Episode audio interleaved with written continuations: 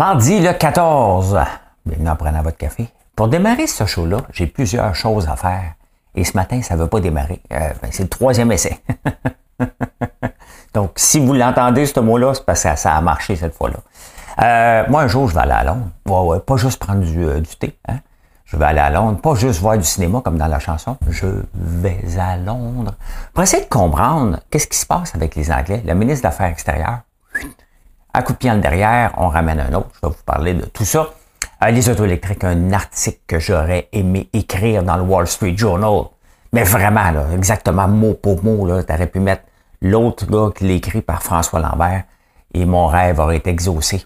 Excellent. L'usure du pouvoir en politique, est-ce que ça existe vraiment? Ça existe-tu vraiment, l'usure du pouvoir? Ça, c'est la façon facile, on va parler de ça. Geneviève Guilbault veut mettre son pied à terre, finit par tirer le bureau. Les Single Days en Chine, l'équivalent du Black Friday. Et les gars, faites-vous ça assis ou debout? J'ai des statistiques pour vous autres. Hein?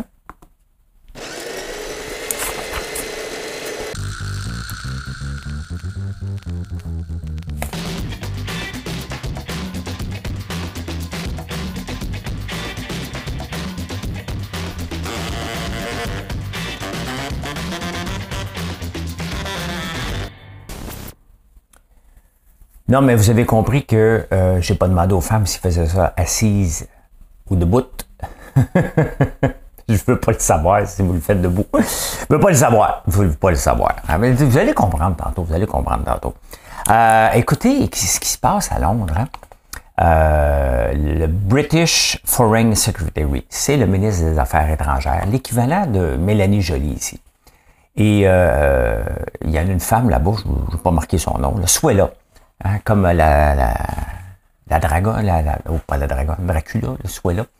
Elle allait dire que la police de Londres, je pense par rapport à la Palestine, pas vraiment important, là, mais elle s'est mise dans le trouble solide. Hein. Elle allait critiquer un peu comme si Mélanie Joly venait critiquer la police de Montréal à peu près. Et là, ils l'ont foutu dehors. Hein. Mais qui met en place? Il n'y a personne pour gérer une crise aussi grosse que ça.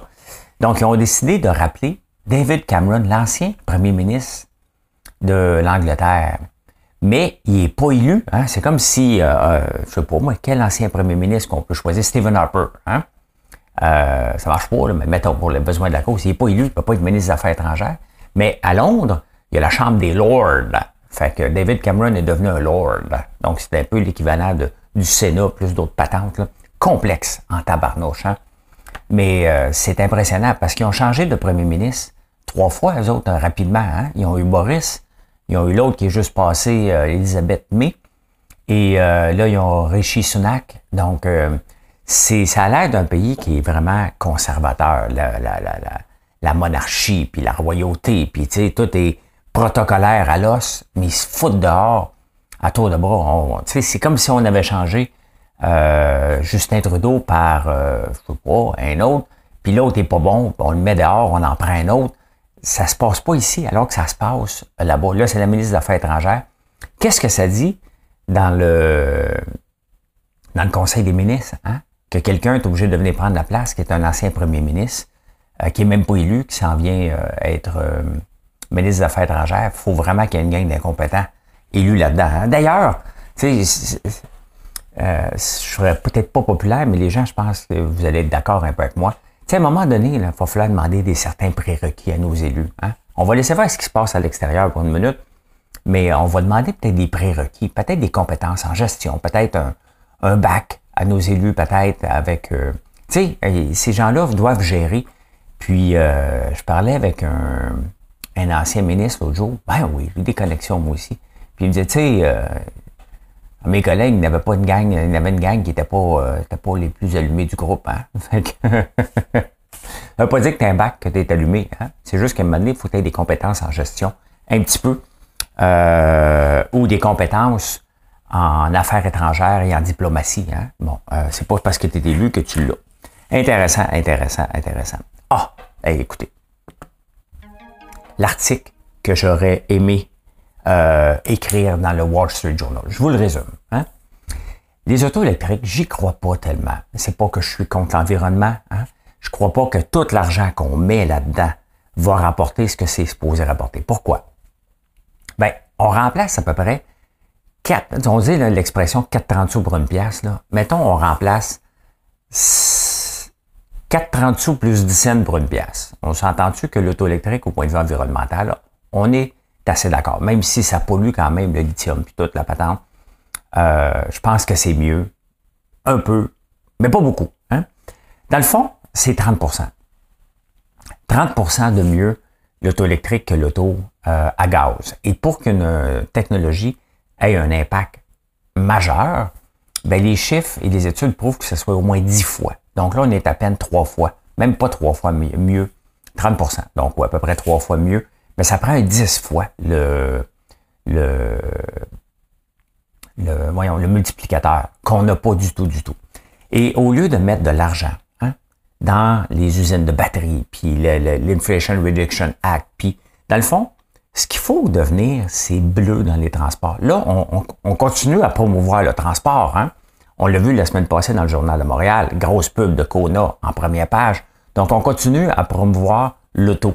Il y a une étude dans la presse cette semaine, en plus, aujourd'hui, qui montre que il n'y a pas assez d'espace dans l'espace public pour les autobus. C'est vraiment un article mauvais, là, mais que les gens voyagent beaucoup seuls. Regardez, mon auto est stationnée depuis hier soir. Je suis revenu depuis hier midi. Elle ne sert pas. Donc, elle ne va pas servir pendant 24-48 heures. On s'entend-tu que c'est elle pollue pas, mais elle n'est pas maximisée. Et ce que le journaliste dit, ce que le gouvernement a réinvesti massivement, c'est dans l'auto autonome. Et l'auto autonome, il y a 5 niveaux d'autonomie. Hein? Tesla, en ce moment, c'est le niveau 1. Il faut atteindre à peu près le niveau 5 pour vraiment être capable de conduire dans des tempêtes de neige. Et la totale, la pluie, tout ce qui pourrait arriver. On avance, mais on avance avec, entre autres, la technologie de Tesla et même de Waymo, de Google. C'est l'équivalent du CMOS, l'équivalent de ce que notre téléphone a pour prendre des photos. On s'entend que c'est presque une joke quand on devrait être équipé avec des lidars. Les lidars, ça coûte cher, beaucoup. Pas mal plus, donc il faut changer les technologies. Et c'est là que le journaliste dit le gouvernement aurait dû investir là-dedans, parce que c'est ça qu'il faut amener. Hein? Et c'est ce que je rêve, puis je vous en parle régulièrement. Je m'en fous que l'auto soit électrique ou à gaz, quelque part. Hein? Première étape, c'est d'avoir une auto autonome. À gaz, pour électrique, je m'en fous, parce que c'est quand même que je vais à Québec, il faut que j'arrête hein? Pour revenir où aller. De toute façon, là, dans mon cas, moi, je suis capable de faire un aller-retour sur le diesel, mais à batterie, il va falloir que j'arrête. Donc, est-ce qu'on aurait dû mettre, est-ce qu'on devrait continuer à mettre autant d'argent ou investir? Le gouvernement, s'il avait voulu être bleu, mais c'est pas payant pour lui être bleu. Il va avoir les syndicats et les lobbyistes contre lui. C'est de vraiment investir dans l'auto autonome, de nous rentrer dans la tête qu'avoir une auto, ça sert à rien et qu'on devrait la partager comme on partage un taxi, sauf qu'on est tout seul dedans. On a le droit, là. On a le droit de ne pas bouger parce que le monde capote. Hein? L'auto autonome, ben oui, mais tu sais, moi, c'est à 8h18 que je veux partir. On a le droit encore à l'autonomie de départ sans toujours que ça soit planifié parce que des groupes d'écologistes disent « tu vas embarquer dans l'autobus, puis on va juste faire des voies réservées ». Parce que c'est un peu ça dans la presse ce matin. Hein? Mais je trouve ça super intéressant. Et ce que le journaliste amène aussi, puis qui n'est pas fou, assurer une auto électrique, ça coûte extrêmement cher. Hein? Et avec les technologies de conduite autonome, quand ça va être vraiment... On s'entend-tu qu'une technologie va être toujours mieux parce qu'elle ne sera jamais distraite. Hein? Un coup qu'elle va être programmée comme il faut pour avoir les bons outils, nous autres, on est tout le temps distraits. Et c'est peut-être les compagnies d'assurance qui vont mettre l'auto électrique à terre et c'est peut-être les compagnies d'assurance qui vont mettre l'auto autonome au monde parce qu'à un moment donné, ça va peut-être coûter moins cher. Tu veux conduire, tu vas payer 2000. Tu veux... tu as une auto autonome, ça va peut-être te coûter 500$ d'assurance. Mais voilà. Hein? Mais d'ailleurs, qui va payer l'assurance? Pas nous autres. Hein?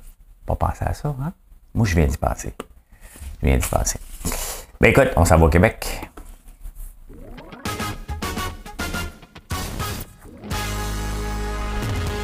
Je trouve ça super intéressant, fait que je vous en parle.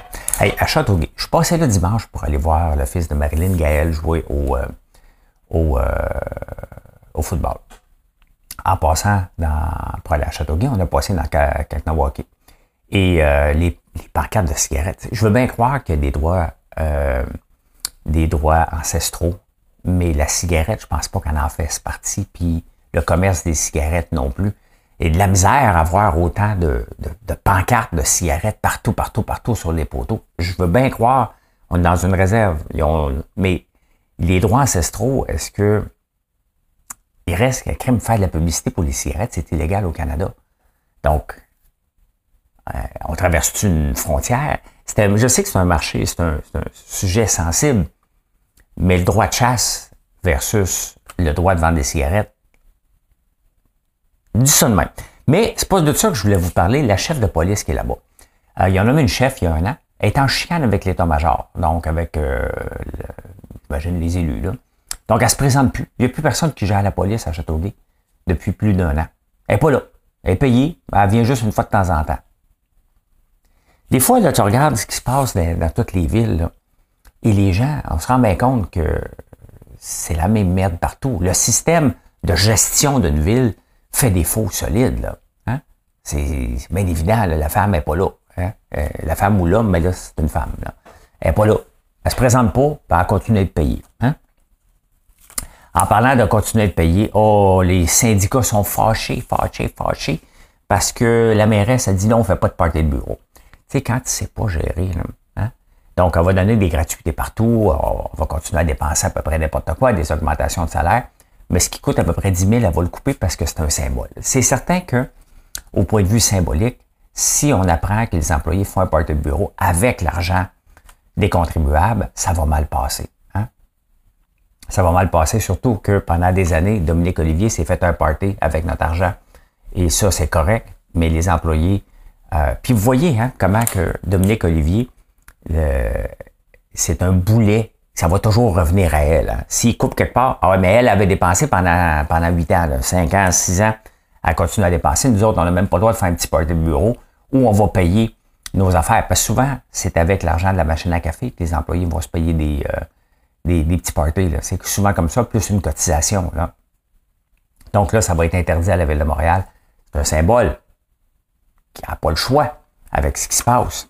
Mais ça, c'est des coupeurs qui font chier. On va se le dire, là. C'est pas là que tu dois faire, hein. Tu dois mettre la hache dans certains programmes. On va l'apprendre cette semaine, il va y avoir le budget de la Ville. Puis là, on va se venir, oui, je veux plus d'argent à cause du Québec. Et Québec, là, je suis fâché.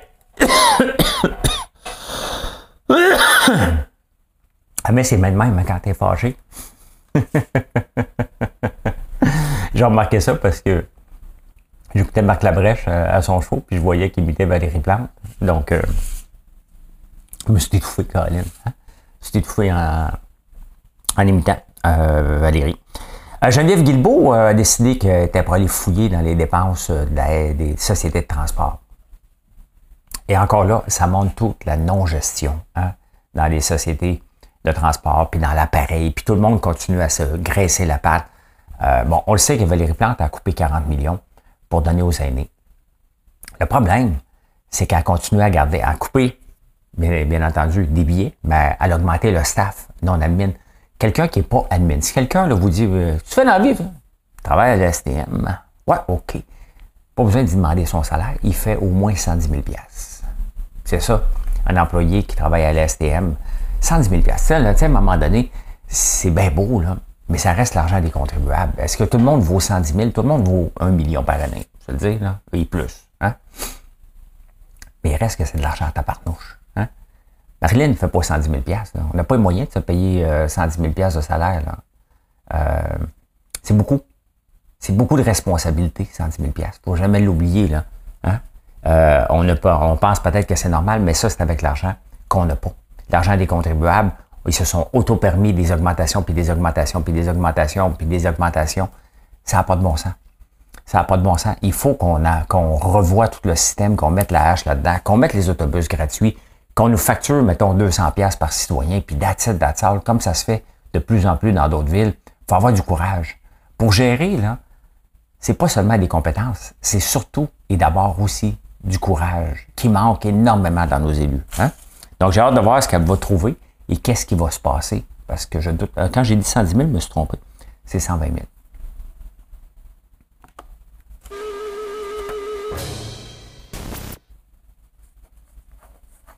On entend beaucoup parler de l'usure du pouvoir parce que là, les gens n'aiment plus Valérie. Hein? 55% des gens n'aiment pas Valérie, mais elle n'a pas d'opposition. Donc, elle va rester là. Hein? On va être un petit peu moins content après elle cette semaine, mais elle va pleurer. Fait que je peux pas rien faire, c'est à cause de Québec. Hein? On parle de l'usure du pouvoir de François Legault, qu'on vient juste de réélire avec son groupe. On parle de l'usure du pouvoir de Justin Trudeau. Qu'est-ce que Justin Trudeau, François Legault et son équipe, je dirais, et Valérie Plante ont en commun, hein, dans leur équipe? François Legault, je dirais qu'il est assez compétent. Vous voyez, je viens de vous donner la réponse, c'est l'incompétence. Hein? Qu'est-ce que Justin Trudeau a fait de bien pour le Canada au point de vue économique? Parce que si on les aime plus, c'est parce que économiquement, ça va pas bien. Hein? Qu'est-ce que Valérie Plante a fait pour améliorer le sort de la Ville de Montréal de façon économique? Parce qu'on n'aime pas parler d'économie, mais on base toujours nos décisions sur l'économie. François Legault, son équipe, Bernard Drainville, Éric Caire, voulez-vous que je continue? Fitzgibbon qui fait juste dépenser, voulez-vous que je continue? Nommez-moi quelqu'un qui est hot, mettons. Geneviève Guilbault se sort du lot un peu, hein? Semaine après semaine. Ça fait quand même quelques années qu'elle est là. Elle se sort du lot, tout le temps. C'est pas le jeu du pouvoir. C'est que c'est nous autres qui se rendent compte qu'on a mis des incompétents. Eux autres, là, c'est pas le jeu du pouvoir. Il faut jamais... Tu sais, des employés, là, dans mon livre, l'entrepreneuriat, c'est difficile, point, que vous devriez acheter, là, et sur mon site, j'en parle de ça. Pas de jeu du pouvoir, du 90 jours, du 18 mois des employés qui vous disent tout le temps, on verra, on va te faire ça, on va faire ça. Les politiciens qui arrivent, ils font ça. Hein? Là, on va mettre ça en place, hein, tu vois, on va faire ça, tu vois, on va prendre le contrôle, c'était tout croche avant. Puis là, ils se rendent compte qu'ils sont trop incompétents pour être capables de faire le changement. Donc là, à un moment donné, tu dis, ça arrive-tu? Oh, on travaille là-dessus, là. Parce que là, c'est pas de ma faute. Puis à un moment donné, on finit par se tanner des mauvaises promesses et on appelle ça l'usure du pouvoir. Non, c'est pas l'usure du pouvoir. Ça n'existe pas, l'usure du pouvoir. C'est nous autres qui se rendent compte que sont des incompétents. Tout simplement. Parce qu'on met des incompétents. On met des élus. On vote pour des élus qui n'ont pas les compétences nécessaires. Qu'est-ce que Bernard Drainville a comme compétences pour aller gérer un gros mammouth comme le ministère de l'Éducation? Parce qu'il était journaliste. Il était peut-être un bon journaliste. Il était un animateur correct, à mes yeux, mais définitivement pas un bon gestionnaire. C'est différent. C'est pas tout le monde qui est bon gestionnaire. Pas tout le monde qui a une capacité de gérer. C'est dur de gérer. Ça vient avec des décisions et populaires et non populaires. Donc, ben voilà, je ne crois pas à l'usure du pouvoir, c'est juste que la réalité, c'est nous autres qui le voient vraiment. On voit leur incompétence, mais on ne les veut plus, tout simplement. C'est pas l'usure du pouvoir. Oubliez ça, là. Ça, c'est la façon facile des journalistes de ne pas se rendre compte que c'est nous autres qui est tannés de leur incompétence, tout simplement.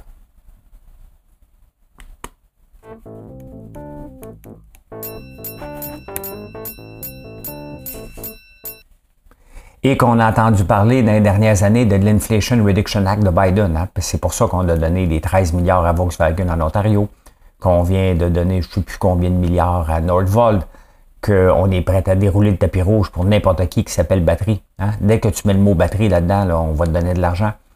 C'est tout à cause de Biden qui veut rapatrier des jobs ici, hein? Couper les valves en Chine. Mais là, il y en a un autre qui s'en vient. Hein? Il y en a un autre qui ont nommé, qu'on n'a pas entendu parler, que vous allez entendre parler, c'était dans les journaux cette semaine. CHIPS! Hein? Les puces, les micro-puces, ça prend des puces pour aller dans les autos électriques. Un peu partout, on a eu une pénurie de chips. Mais là, on veut attirer maintenant jusqu'à 10 milliards d'investissements à 5 ans. Ça risque de se passer dans le coin de Bromont. Le plus... Combien de subventions qu'on va donner maintenant? Là, le mot va se passer que maintenant, on donne des subventions pour les micropuces. C'est ça là, qui devient... Tu sais, on met des lois des États-Unis. Dans le fond, on est juste une province. On est juste un État des États-Unis quand on se comporte comme ça. Tu sais, on est un pays. On n'arrête pas de dire qu'on va être souverain sur notre langue, souverain sur ci. Et pourtant, économiquement, on ne fait que copier ce que les États-Unis font. On attend qu'ils font quelque chose, on le copie. Il faudrait peut-être avoir notre souveraineté économique, avoir nos propres idées, hein? Avoir nos propres affaires. Moi, j'ai pas de problème qu'on attire. On veut attirer des entreprises ici. Mais il faut falloir les attirer avec des bonnes affaires. pas avec des subventions, parce qu'il m'a reparti tout de suite après.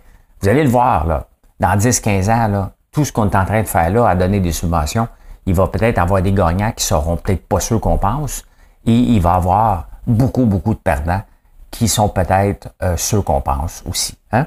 Donc là, c'est le CHIPS, 10 milliards d'ici 10 ans qu'on va tirer. Hein? Hey, les marchés boursiers ont augmenté de 7%. 7% depuis 2 semaines, mais qu'est-ce qui se passe? Hein?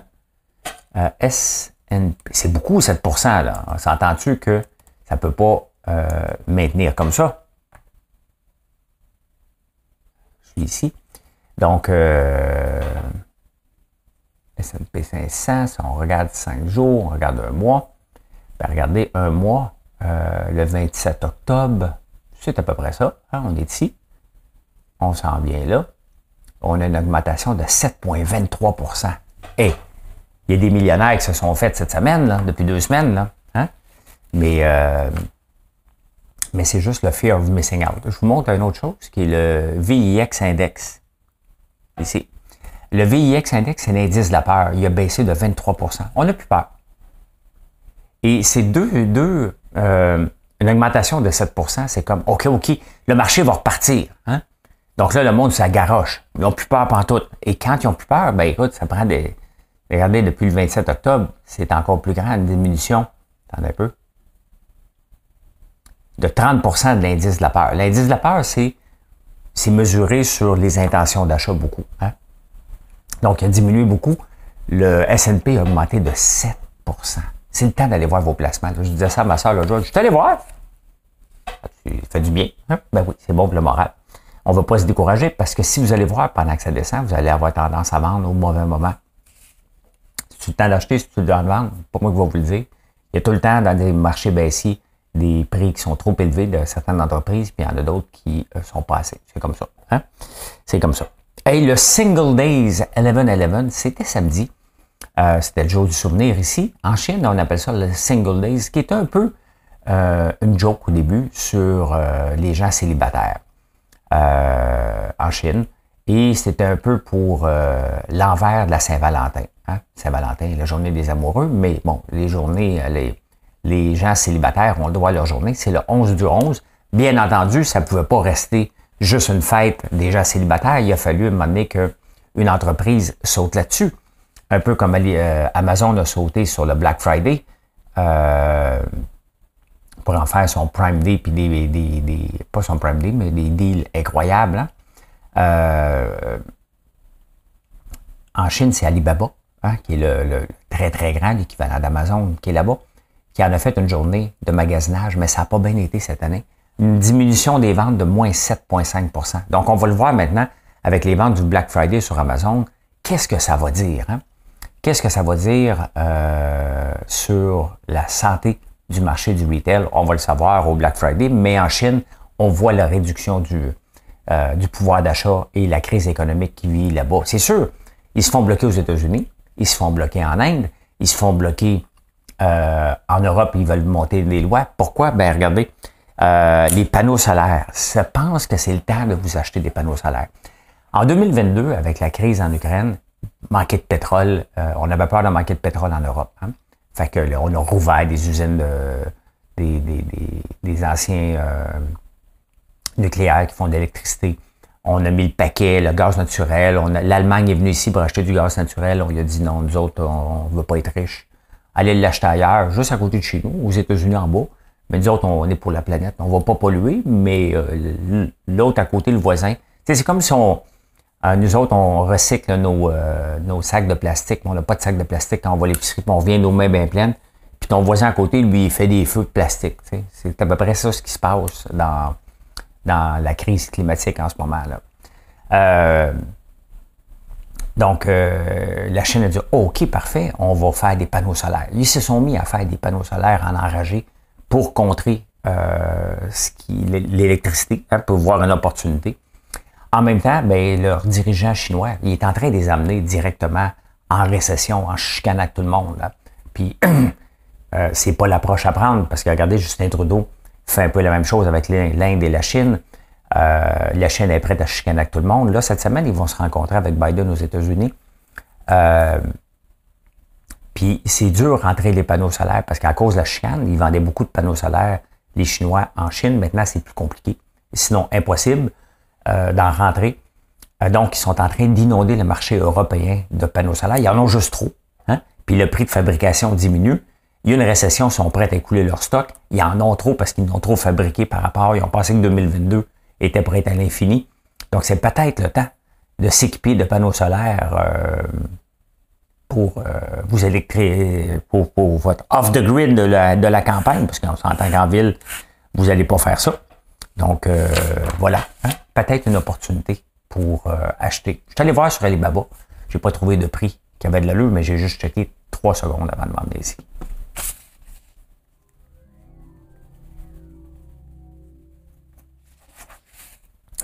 Peter Nygaard, hein? Un magnat de la mode, canadien, finlandais-canadien, s'en va en prison. Il y a 83 ans, il est accusé d'agression sexuelle.